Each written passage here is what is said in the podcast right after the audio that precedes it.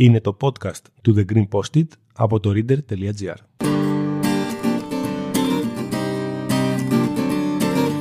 Γυρνάω στις Αθήνα στα σοκάκια και γράφω όλα τα εσώψυχά μου σε χαρτάκια. Γεια σας. Είμαι το Green Post-it. Συνήθως προσπαθώ να χωρέσω μεγάλες αναλύσεις σε μικρά χαρτάκια και μαζί θα κάνουμε το ανάποδο. Το αν θα τα καταφέρνω δεν μπορώ να το ξέρω, αλλά μπορώ να σας λέω τι σκέφτομαι.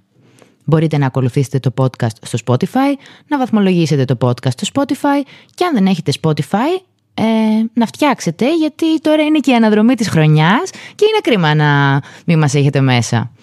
Ε, επίσης θα μας βρείτε στα Apple Podcasts, Google Podcasts αλλά και στο YouTube. Πιστεύω ότι τα φαρδιά ρούχα είναι πιο στυλάτα από τα στενά. Το κανονικό μου νούμερο στα t-shirt είναι small, αλλά προτιμώ να φοράω large και το τελευταίο πράγμα που αγόρασα είναι μια φουτερένια ζακέτα XL. Πιστεύω όντως ότι τα φαρδιά ρούχα είναι πιο στυλάτα από τα στενά. Και αν το πιστεύω όντως, γιατί παλιά καταπίεζα τον εαυτό μου να μην φοράει φαρδιά; Μήπως γιατί παλιά πίστευα ότι τα στενά ρούχα είναι πιο στυλάτα από τα φαρδιά; Τελικά άλλαξε αυτό που πιστεύω εγώ ή αυτό που πιστεύουν οι υπόλοιποι; Αν δηλαδή με πέταγε κάποιος σε ένα δωμάτιο χωρίς κανένα απολύτως ενδυματολογικό reference και είχα μπροστά μου το ίδιο t-shirt σε όλα τα πιθανά νούμερα. Ποιο θα διάλεγα; Πίστευα ότι όταν περπατάω το βράδυ μόνη μου στο δρόμο, είναι δική μου ευθύνη να προστατεύσω τον εαυτό μου.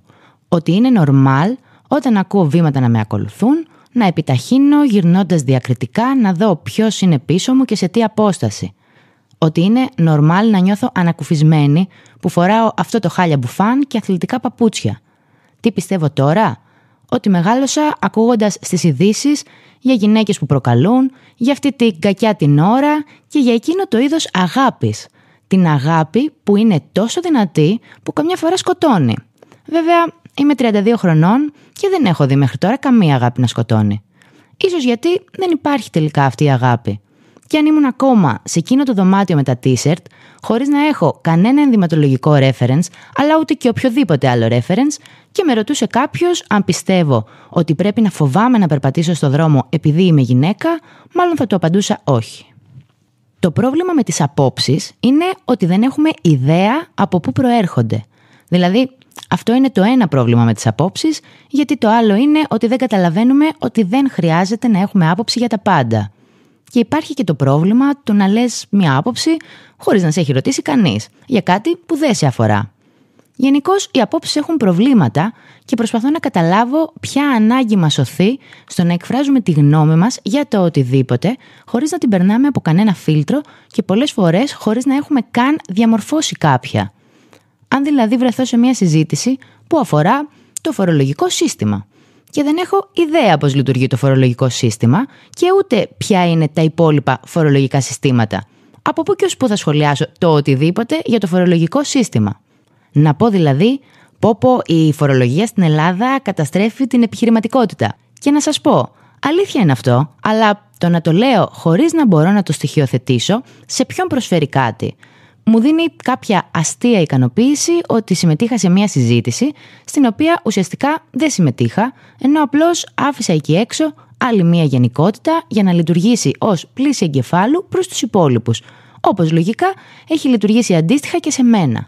Γιατί αφού δεν έχω ιδέα για το φορολογικό σύστημα, πώς προέκυψε το να έχω άποψη για εκείνο; Πού τη βρήκα αυτή την άποψη; Ας πούμε ότι πιστεύω 100 πράγματα είναι πολύ πιθανόν να μην ξέρω γιατί τα πιστεύω, πότε ξεκίνησα να τα πιστεύω, τι με έκανε να τα πιστεύω και γενικά στην πραγματικότητα δεν ξέρω καν αν τα πιστεύω, αν συμφωνώ μαζί τους. Επίσης, αυτά τα 100 πράγματα που πιστεύω με κάνουν αυτό που είμαι. Είναι ένα σετ αξιών, αντιλήψεων, πεπιθήσεων, όπως θέλετε πείτε το, που με τοποθετεί στον κόσμο. Και πολλές από αυτές τις αξίες κάπως συνδέονται μεταξύ τους. Δηλαδή, δεν μπορώ να φανταστώ ότι κάποιος που είναι φασίστας θα μπορούσε ποτέ να είναι φεμινιστής. Και ίσως αυτός είναι ένας τρόπος να διαχωρίζουμε ποιες απόψεις είναι δικές μας και ποιες προέρχονται από επιρροές. Εγώ, ας πούμε, πιστεύω βαθιά ότι οι άνθρωποι πρέπει να μπορούν να είναι αυτό που είναι, να εκφράζονται όπως επιθυμούν και όλα αυτά με μοναδικό όριο το να μην δημιουργούν πρόβλημα στους γύρω τους. Παρ' όλα αυτά, αν έβλεπα, ας πούμε, στο παρελθόν ένα ζευγάρι σε ένα μπαρ να φιλιέται έντονα, σκεφτόμουν ότι ωραία αγαπιέστε, αλλά get a room. Οι άνθρωποι όμως δεν ενοχλούσαν πρακτικά κανέναν και αυτή μου η άποψη, το get a room, ερχόταν σε πλήρη αντίθεση με το ότι πιστεύω ότι ο καθένας πρέπει να είναι ελεύθερος να εκφράζεται. Προβληματίστηκα αρκετά, το έχω δουλέψει και νομίζω ότι είμαι πια πολύ πιο κοντά στο ο καθένας μπορεί να κάνει αυτό που θέλει, χωρίς πολλούς αστερίσκους. Αντίστοιχα, έχω σκεφτεί πολλές φορές ότι ο τι δουλειά είχε ένας 15χρονο στα εξάρχεια είναι λογικά ίδιος με τον δεν με νοιάζει τι κάνουν στο κρεβάτι τους, αρκεί να μην προκαλούν, που είναι λογικά ίδιος με τον ας μένανε στη χώρα τους, που είναι λογικά ίδιος με τον ε, τι να κάνει και ο Κοσμηματοπόλης ήθελε να προστατεύσει την περιουσία του. Και αν δεν είναι ακόμα ίδιοι, είναι ενδυνάμει ίδιοι. Γιατί αυτές οι τοποθετήσεις έχουν την ίδια ρίζα, τη σαπίλα και την απανθρωπιά. Και να μια ευκαιρία να απαντήσω σε ένα ερώτημα που κανείς δεν μου έθεσε. Σέβομαι όλες τις απόψεις. Όχι. Ποιανού είναι λοιπόν η άποψή μου. Γεννιόμαστε τυχαία σε μια χώρα, τυχαία από αυτούς τους γονείς, πάμε τυχαία σε αυτό το σχολείο και γενικώ συμβαίνουν πολλά τυχαία πράγματα που μας διαμορφώνουν. Και όσο πιο μικροί είμαστε, σε τόσο λιγότερη ποικιλία ιδεών είμαστε εκτεθειμένοι. Στην Ελλάδα γεννιέσαι χριστιανός Ορθόδοξος, γιατί έτσι δεν σου λέει κάποιος, Λοιπόν, παιδί μου, άκου. Μπορεί να υπάρχει κάτι ανώτερο από εμάς, αλλά μπορεί και όχι. Αν σε βοηθάει στη ζωή σου και σου ταιριάζει να πιστεύεις σε κάτι ανώτερο, υπάρχουν αυτές οι θρησκείες με αυτά τα χαρακτηριστικά. Μπορεί να σου ταιριάζει κάποια από αυτές, μπορεί και όχι. Μπορεί να σκεφτείς ή να νιώσεις κάτι που κανείς ποτέ δεν σκέφτηκε και δεν ένιωσε και να πιστέψεις σε αυτό. Εγώ σου δίνω το πεδίο και εσύ πορεύσου όπως επιθυμείς. Και προσέξτε, όλο αυτό μπορεί κάλλιστα να συμβεί, ενώ το παιδί μεγαλώνει κανονικά σε αυτή τη χώρα και ξέρει ότι έχουμε αυτή την επικρατούσα θρησκεία και πάρα πολλά έθιμα που μας φέρνουν κοντά σχετίζονται με αυτήν. Και μπορεί αν θέλει να συμμετάσχει σε αυτά ανεξάρτητα από αυτό που θα αποφασίσει να ακολουθήσει ή να πιστέψει. Γιατί αυτό το τόσο απλό πράγμα δεν μπορεί να συμβεί. Οι γονείς. Οι γονείς μας έχουν βάλει τα θεμέλια αυτού που είμαστε. Και όταν λέω γονείς, εννοώ το βασικό οικογενειακό πυρήνα, όποιος και αν είναι αυτός. Αν μεγαλώσω σε ένα σπίτι γεμάτο Ολυμπιακούς, θα γίνω μάλλον Ολυμπιακός ή ίσως και Παναθηναϊκός από αντίδραση. Βέβαια, το να γίνει Ολυμπιακός είναι οκ, δεν ενοχλεί κανέναν. Εκτός ίσως από τον ΠΑΟΚ, που τον ενοχλούν όλα, τέλος πάντων. Το θέμα δεν είναι να μην γίνω Ολυμπιακός. Το θέμα είναι να μην γίνω ρατσίστρια, ας πούμε. Αλλά καταλαβαίνετε το point. Μεγαλώνω λοιπόν ούσα Ολυμπιακός, αλλά δεν επέλεξα να είμαι Ολυμπιακός. Δεν διάβασα την ιστορία όλων των ομάδων και είπα Α, τι γαμάτη ιστορία. Ούτε είδα όλα τα highlights και είπα Α, Ωραίο αυτό το 4-4-2 με ρόμβο. Είχα όμως αναμνήσεις από μάτς του Ολυμπιακού, από συζητήσεις για τον Ολυμπιακό, που όλα αυτά μετουσιώνονται σε συναισθήματα που συνδέονται μαζί του και έτσι είναι κομμάτι μου. Πόσο εύκολα αλλάζει κάποιος ομάδα στην πορεία της ζωής του. Καθόλου εύκολα. Δεν συμβαίνει σχεδόν ποτέ. Και μιλάμε για ομάδα έτσι. Είναι τρομερά δύσκολο και επίπονο να κοιτάξεις μέσα σου όταν μιλάμε για πιο σημαντικά πράγματα, να δεις τι πιστεύεις από όταν σε θυμάσαι, να το αξιολογήσεις και αν χρειαστεί να το αλλάξεις. Δεν επιλέγουμε ακριβώς, νομίζουμε ότι επιλέγουμε γιατί επιλέγουμε μόνο από το διαθέσιμο πουλ που έχουμε. Και όσο μεγαλώνει το πουλ, το σακουλάκι με τις γνωστές σε εμάς ιδέες, τόσο πρέπει να επανααποφασίζουμε τι διαλέγουμε από εκεί μέσα. Άλλος μέγας διαμορφωτής, υπάρχει καν αυτή η λέξη, γιατί όχι. Την κάναμε τώρα. Είναι μια λέξη. Διαμορφωτής, μέγας διαμορφωτής της κοινή γνώμης, τα αγαπημένα μας μίντια. Ο τρόπος που τα μίντια επιλέγουν να μεταβιβάσουν μια πληροφορία παίζει τεράστιο ρόλο στη διαμόρφωση της αντίληψής μας για τον κόσμο. Από το ποιες ειδήσεις θεωρούνται σημαντικές μέχρι τη γλώσσα που χρησιμοποιείται για να τις περιγράψει, κάθε τέτοια λεπτομέρεια καταγράφεται μέσα μας και καθορίζει εν μέρη τις απόψεις μας. Και ακόμα κι αν αυτό συμβαίνει πιο έντονα σε μικρές ηλικίες, μην νομίζετε ότι δεν συμβαίνει σε πλήρως διαμορφωμένες προσωπικότητες με φίλτρα και κριτική σκέψη. Στη χώρα μας υπάρχει πολύ μεγαλύτερο ποσοστό ρατσισμού από αυτό που θα έπρεπε αν σκεφτούμε ότι ως λαός έχουμε υπάρξει οι ίδιοι μετανάστες που βίωσαν οι ίδιοι ρατσισμό.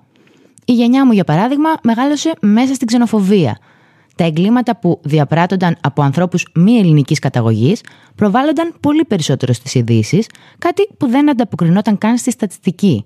η καταγωγή του δράστη τονιζόταν και ακόμα και οι λέξεις που χρησιμοποιούνταν για να περιγράψουν ένα έγκλημα ήταν διαφορετικές από τις αντίστοιχες που αφορούσαν ένα έγκλημα που είχε διαπράξει Έλληνας. Και μπορεί να χρησιμοποιώ παρελθοντικό χρόνο, αλλά αυτό συνεχίζει να συμβαίνει και σήμερα.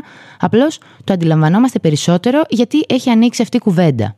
Είναι διαφορετικό το να ακούς «Ο Α δολοφόνησε τη Β» σε σχέση με το να ακούς ότι η Β πέθανε από τα χέρια του Α.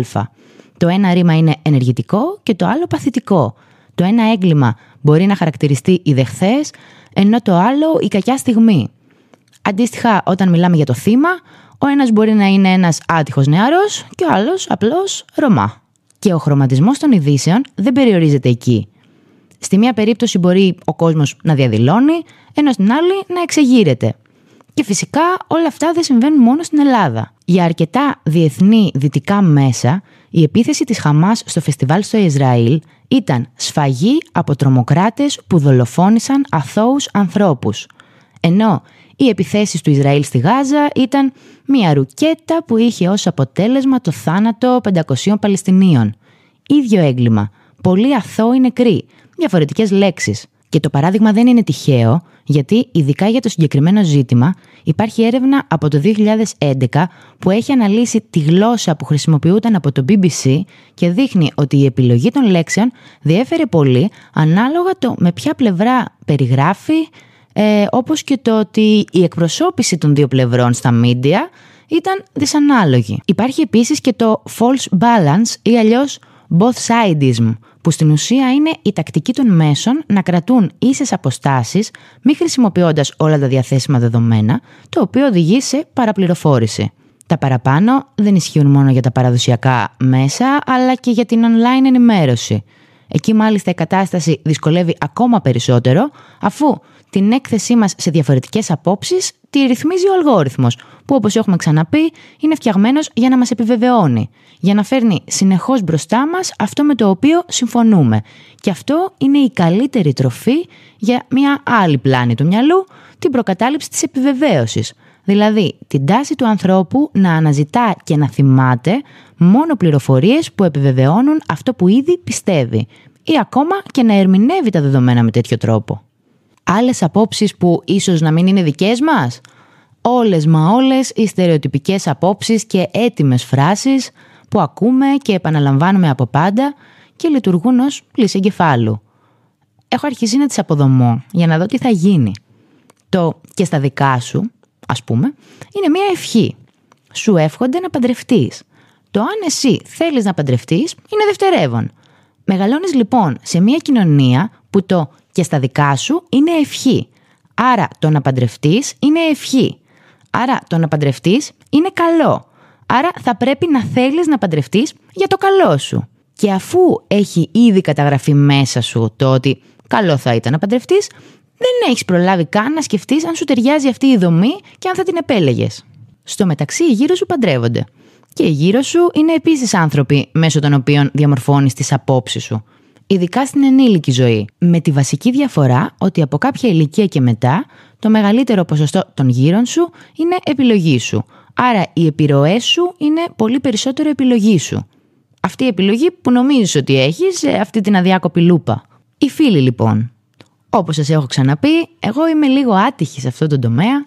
Όλοι οι άνθρωποι που αγαπώ και κυρίως αυτοί που έχω στην καθημερινότητά μου και καλώς ή κακώς με επηρεάζουν και τους επηρεάζω, είναι γεμάτη σεβασμό, ενσυναίσθηση και προβληματισμούς. Οπότε είμαστε κάπως καταδικασμένοι να βελτιώνουμε τις απόψεις μας μέχρι τελικής πτώσης.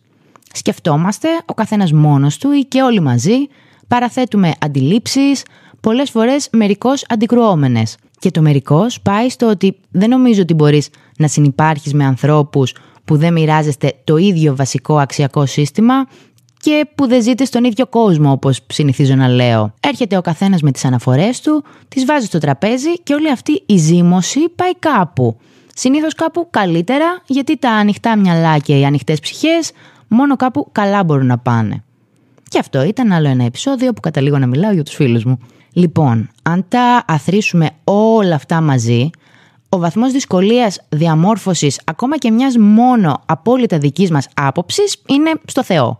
Δηλαδή, σε όποιο Θεό πιστεύει κάποιος, ανάλογα με το που γεννήθηκε. Και ο τρόπος που έχω βρει για να επανεξετάζω τις απόψεις μου είναι να με ρωτάω γιατί. Η σημαντικότερη ερώτηση είναι το γιατί. Και όχι μόνο το ένα γιατί, αλλά τα πολλά. Υπάρχει η μέθοδος των 5 γιατί, η οποία ξεκίνησε να χρησιμοποιείται στα 30 από το τμήμα παραγωγής της Toyota και αφορά την επίλυση προβλημάτων.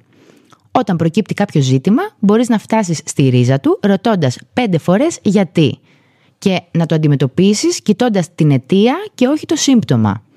Είναι ένας τρόπος να εμβαθύνεις που εστιάζει στον πραγματικό λόγο για τον οποίο συμβαίνει κάτι και όχι στο τι πιστεύει ο καθένας ή στο τι φαίνεται αρχικά. Η μέθοδος αυτή χρησιμοποιείται για την επίλυση λειτουργικών και τεχνικών προβλημάτων, ωστόσο φαντάζομαι ότι έχετε καταλάβει πια πόσο μου αρέσει να παίρνω κάτι τέτοια και να τα φέρνω στην πραγματική ζωή. Οπότε, γυρνώντας σε ένα από τα αρχικά παραδείγματα, το πρόβλημα είναι ότι φοβάμαι να περπατήσω το βράδυ μόνη μου στο δρόμο. Γιατί; Γιατί είμαι γυναίκα. Γιατί φοβάμαι να περπατήσω το βράδυ μόνη μου στο δρόμο επειδή είμαι γυναίκα; Γιατί ζω σε μια πατριαρχική κοινωνία που οι θηλυκότητες αντιμετωπίζονται συχνά ως κτήμα των ανδρών. Άρα, αυτό που πρέπει να αλλάξει δεν είναι το να κρατάω σφιχτά τα κλειδιά μου για να τα χρησιμοποιήσω ως όπλο, αλλά η θέση της γυναίκας στην κοινωνία και τη συλλογική συνείδηση. Και δεν χρειάστηκε καν να μετρήσω πέντε γιατί για να φτάσω στη ρίζα του προβλήματος. Για να συνοψίσω κάπως, δεν ξέρω αν η άποψή μου είναι η άποψη των γονιών μου, του μικροκύκλου μου, της κοινωνίας ή ενός αλγορίθμου και πιστεύω ότι ένα μεγάλο μέρος της διαμόρφωσης της προσωπικότητας και της αναζήτησης του εαυτού μας είναι να πάρουμε κάθε μία από αυτές τις έστω 100 απόψεις που έχουμε και να φτάσουμε στη ρίζα της. Να αμφισβητήσουμε κάθε τι που πιστεύουμε μέχρι να σιγουρευτούμε ότι μας αντιπροσωπεύει. Αυτό μπορεί να μην ακούγεται ιδιαίτερα ριζοσπαστικό, αλλά η διαδικασία είναι μακρά και πολλές φορές επίπονη. Βασικά, για να είμαστε ρεαλιστές, η διαδικασία αυτή δεν τελειώνει ποτέ δεν είναι ότι θα κάτσω μία τρίτη απόγευμα 6 με 8 να αποφασίσω αν είναι καλύτερη μία καλοπληρωμένη δουλειά που δεν μου αρέσει από μία κακοπληρωμένη δουλειά που με εκφράζει 100%. Οι απόψεις είναι ζωντανός οργανισμός και πεθαίνουν μόνο όταν τις βάλουμε σε ένα κουτάκι και πούμε ότι αυτό είσαι τώρα και αυτό θα είσαι για πάντα. Σε εκείνο το κουτάκι πεθαίνει μαζί και η εξέλιξή μας.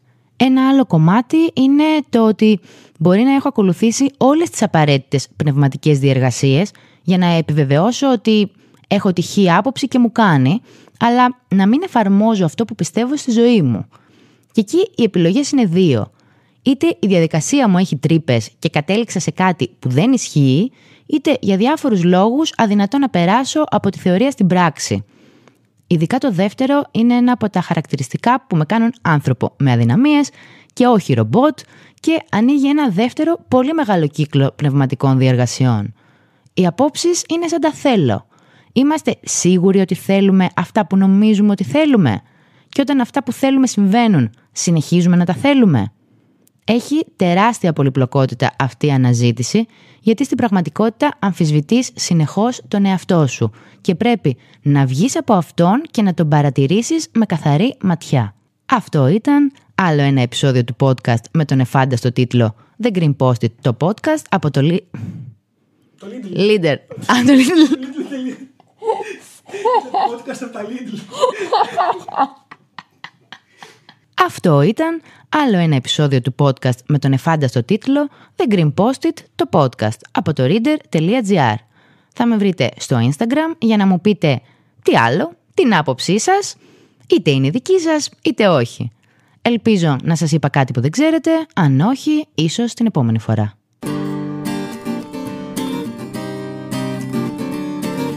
Γυρνάω στις Αθήνα στα σοκάκια και γράφω όλα τα εσωψυχά μου σε χαρτάκια.